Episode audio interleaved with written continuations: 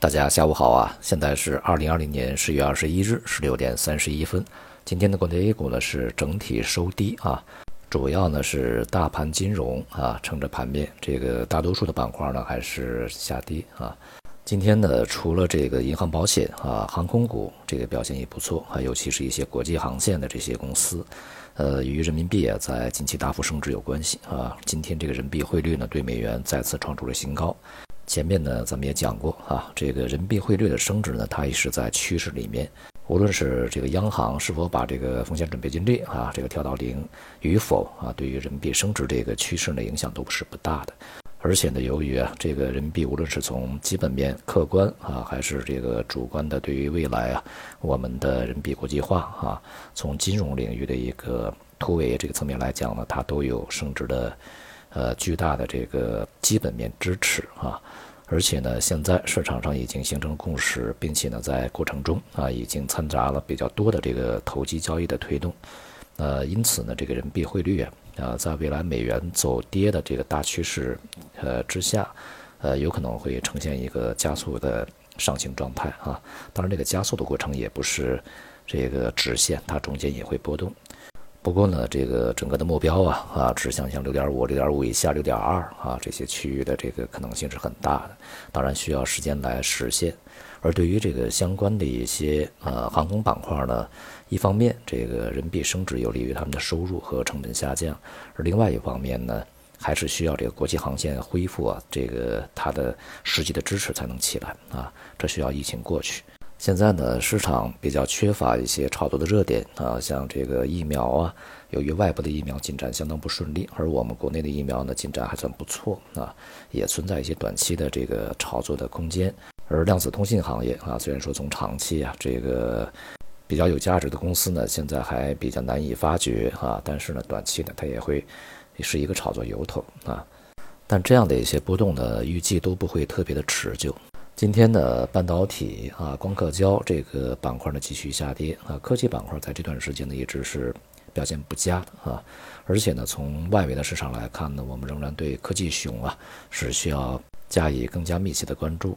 呃，在昨天，这个传出来了，美国司法部啊起诉这个谷歌啊。我们在前面讲啊，这个民主党如果上来以后呢，它非常有可能会对一些大的这个科技公司进行肢解啊，或者说至少呢是这个从业务上、从发展上会加一些限制啊。呃，因为现在呢，这个过于垄断，这个过于集中啊。无论是对整个行业的发展，还是对创新的这个发展呢，都是不利的啊。当然，甚至呢，有可能会影响到一个国家的安全。所以说呢，这个他们可能啊，更是喜欢呢对这些大的科技公司去下手啊。那么这样一来呢，叠加这个整个科技公司的一个周期性的变化，有可能啊，会对整个板块呢都形成一些负面的影响。而来自外部这些影响呢，这个也会啊传递到这个国内的 A 股里面的相关的板块上面去啊，因为毕竟现在一个是大的这个呃景气的循环呢，我们是和外部是相同的啊，另外一个呢，稍微显得尴尬的是呢，国内 A 股啊这个交易逻辑啊也是跟随外面的这个步伐而去进行的。在美股方面呢，昨天是先涨后跌啊，这个佩洛西和努姆亲呢，呃，就第二轮的刺激方案呢，它的这个。意见呢啊开始缩小了一些分歧啊，所以呢也是有希望在近段时间本周啊，或者是稍晚时间达成一个一致的一个方案出来。市场呢先期对这个消息呢还是有一些啊正面反应，但随后呢回落。到目前为止呢，这个美股的期指也是在下跌啊。这就像我们在前面所说的啊，这个即便它达成一个最终的结果呢，恐怕也是一个。缩了水的，或者是没有那么让人这个振奋人心的啊一个方案出来，而且呢，与此同时，这个即便结果出来啊，最终能否被这个通过也是一个大问题啊。虽然说这个特朗普所主导的这个白宫啊是努力的推进这个方案的向前走，但是共和党内部啊反而成了这个方案呢，呃，能够付诸实施的一个最大的一个阻力和障碍啊。不管怎样吧，对于这个市场的呃帮忙呢，还是小了一些，而且呢，人们还要腾出精力啊，把这个目光啊，呃，更多的投向这个在十几天以后吧，十一天以后啊，就会展开的这个美国的大选啊。目前看呢，这个特朗普的胜选的概率啊越来越小啊。据说他的竞选资金都已经呃用的差不多了啊，而拜登的这个竞选资金还非常富裕。最后的冲刺阶段呢，对于这个特朗普显然是不是那么有利？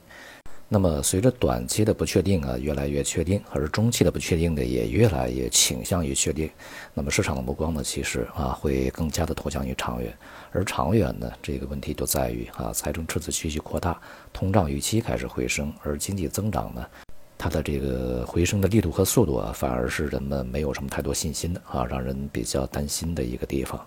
所以呢，这个交易逻辑呢，更加倾向于啊财政赤字的扩大以及这个滞胀啊它相关受益的一些资产的追逐啊，而这种逻辑呢，在这个大类资产里面的传递啊，它是有线索可循的，有路径啊可以追索的，我们可以啊这个更多的关注这样的一条线索啊。好，今天就到这里，谢谢大家。